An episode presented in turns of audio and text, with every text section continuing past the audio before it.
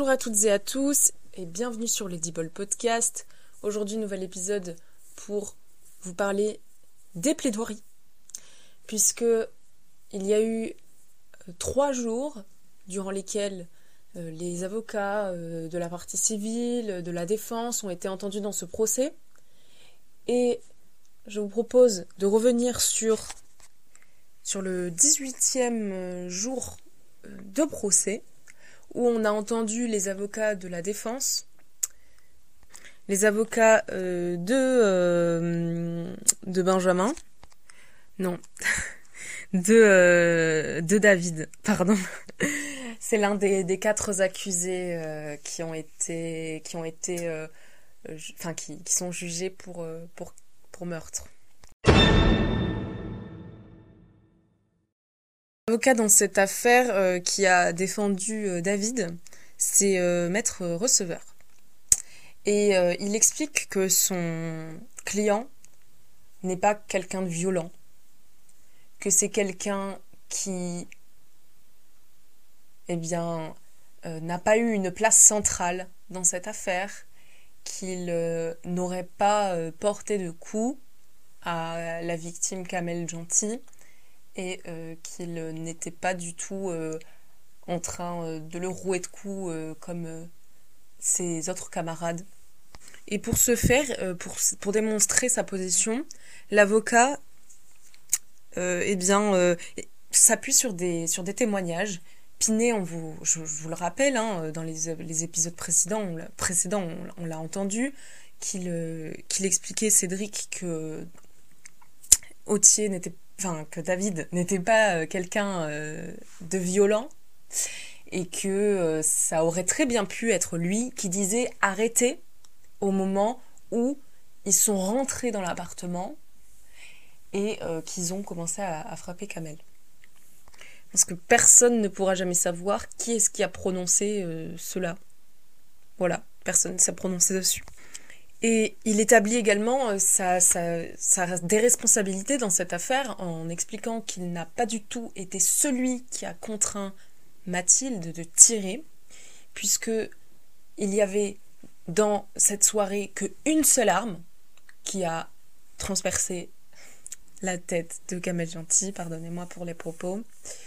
Il n'y avait pas deux armes qui l'ont tué, mais seulement une. L'expert balistique, on vous le rappelle, a montré que les, deux balles qui avaient été retrouvées étaient issues d'une même arme et qu'il euh, n'y avait pas euh, d'autres armes. Mathilde explique qu'elle en a bien eu deux dans, euh, dans ses mains, mais maître receveur, sur le fondement de ses preuves, eh bien, peut très bien s'appuyer sur, sur ces éléments-là ces éléments pour dire que n'a pas pu forcer Mathilde à tirer, puisqu'il n'y avait pas de deuxième arme. On peut y avoir un doute. Est-ce que néanmoins ça aurait pu être lui qui tenait la première arme? Et en fait, Cédric a dit qu'il avait déjà tenu la première arme. Donc, c'est vrai que euh, on peut se demander si, euh, si c'est peut-être pas lui. Voilà euh, la position en tout cas de son conseil.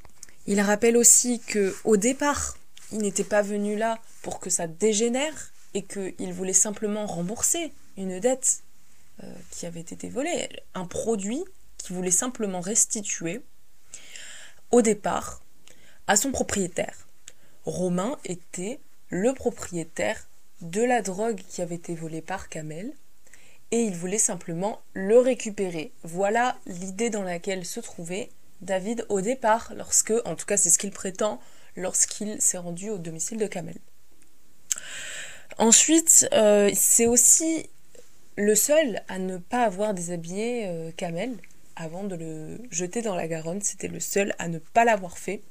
Donc, euh, et le, son conseil dit cette phrase il a été pris dans un engrenage dont il n'a pas pu se sortir. Selon lui, il a suivi, il n'a pas été acteur, il a simplement pas pu continuer, enfin il n'a pas pu euh, mettre fin à ce qui s'est passé. Mais selon lui, c'est pas forcément un acte de consentement pour avancer.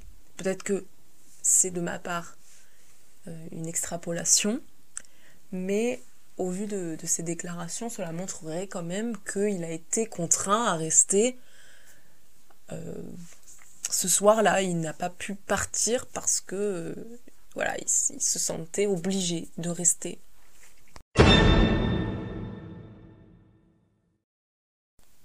Ensuite, on a entendu le deuxième conseil de David.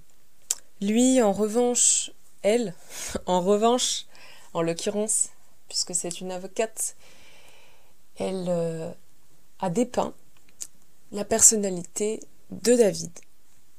Selon elle, David a toujours été un enfant avec euh, des troubles euh, de la concentration et de l'hyperactivité. Et cette, cette difficulté-là qu'il a toujours eue l'a amené à progressivement euh, avoir une perte de confiance en lui, puisque ce genre d'agissement, ce genre de maladie fait que, eh bien, euh, l'hyperactivité, il y a une sorte d'agacement, etc. Et le fait d'avoir euh, tous ces éléments-là contre lui, quand il était jeune, a fait de lui une personne qui manque de confiance.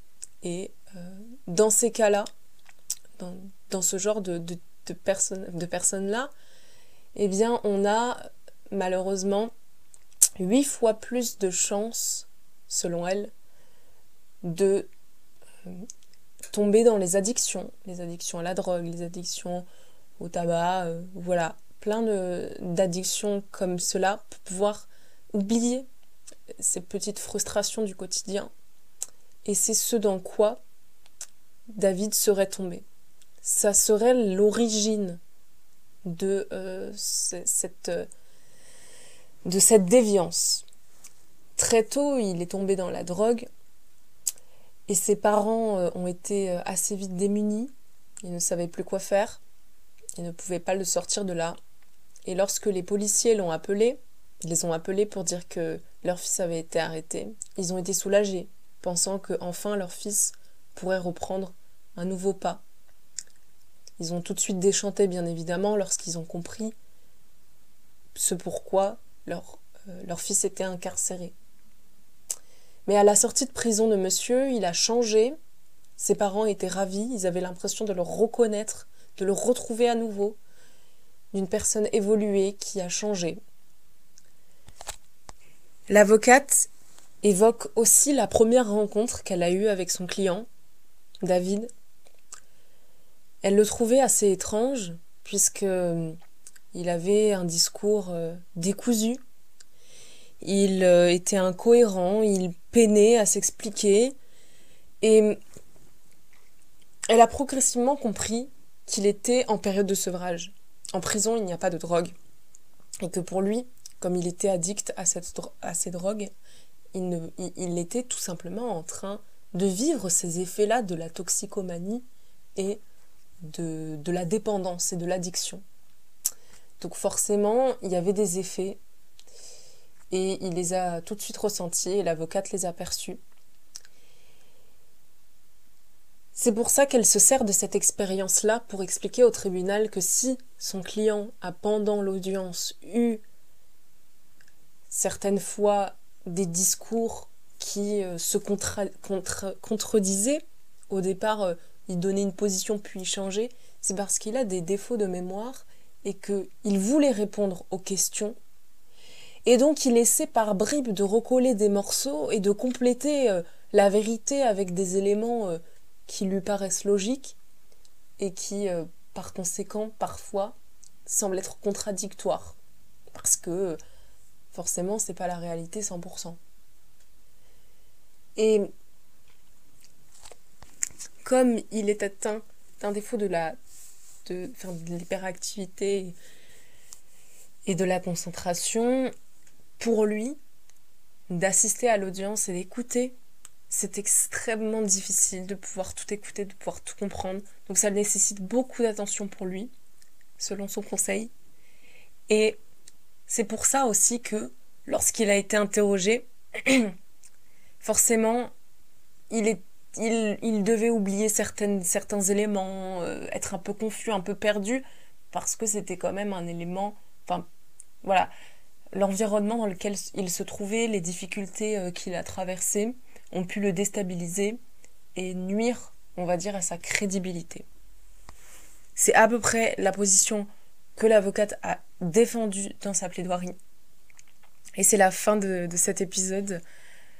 Je vous propose de nous rejoindre pour le, prochain épisode et dernier épisode qui euh, est consacré euh, le, 1er, euh, le 1er avril au verdict. Après toutes ces semaines d'audience, vous avez pu à peu près cerner les, les, questions qui ont été posées au tribunal. Et en tout cas, j'espère que vous êtes fait euh, une conviction et que vous avez eu suffisamment d'éléments pour pouvoir euh, comprendre